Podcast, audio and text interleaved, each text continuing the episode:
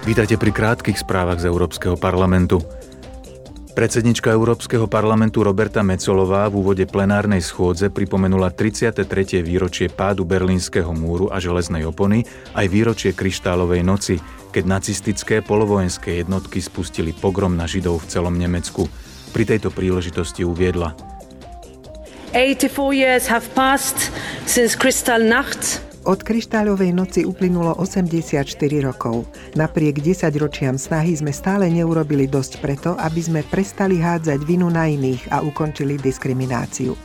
Urobili sme málo preto, aby sa občania Európy nebáli byť sami sebou.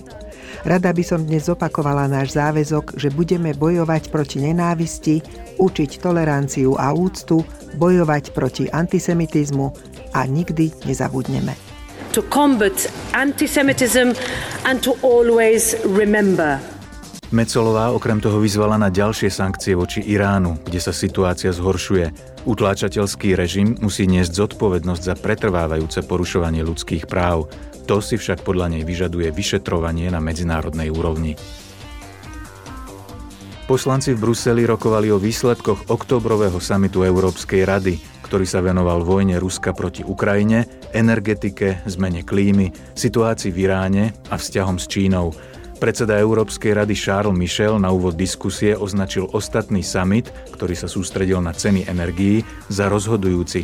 Očakávali ho tak občania, ako aj podniky a vlády. Poslancom povedal, že rada na samite prekonala rozdiely a dohodla sa na jednotnom pláne. Potom dodal. Na zasadnutí Európskej rady sme pripravili akčný plán, ktorého súčasťou je 9 konkrétnych opatrení. Následne sme požiadali komisiu, aby urýchlene predložila zodpovedajúce legislatívne návrhy.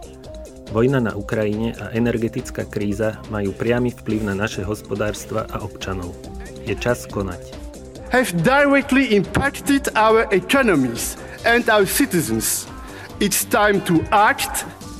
Predsednička Európskej komisie Ursula von der Leyenová pred poslancami Európskeho parlamentu uviedla, že súčasný energetický kontext si vyžaduje naliehavé opatrenia a strategickú prezieravosť.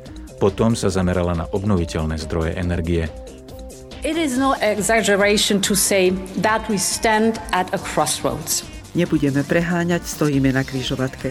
Môžeme ignorovať ponaučenia, ktoré sme si z tejto krízy odniesli a opäť sa chytiť do pasce závislosti od uhlia aj v budúcnosti. Krízu môžeme využiť aj ako veľký skok smerom k čistej energii. Bude to užitočné pre klímu, ale aj pre našu bezpečnosť a nezávislosť, keďže plyn je vzácna komodita. Especially in times when gas is and will stay a scarce commodity. Von der Leyenová zároveň podotkla, že európske energeticky náročné odvetvia potrebujú bezpečný prístup k energii za priateľné ceny. Preto komisia zvýšila strop pomoci pre tieto odvetvia, ako aj pre malé a stredné podniky. Europoslanci na plenárnej schôdzi podporili zrušenie kontrol na vnútorných hraniciach medzi šengenským priestorom voľného pohybu a Chorvátskom. Konečné rozhodnutie musí teraz jednomyselne prijať Rada Európskej únie. Schengenský priestor v súčasnosti zahrňa 26 štátov. Počúvali ste krátke správy z Európskeho parlamentu.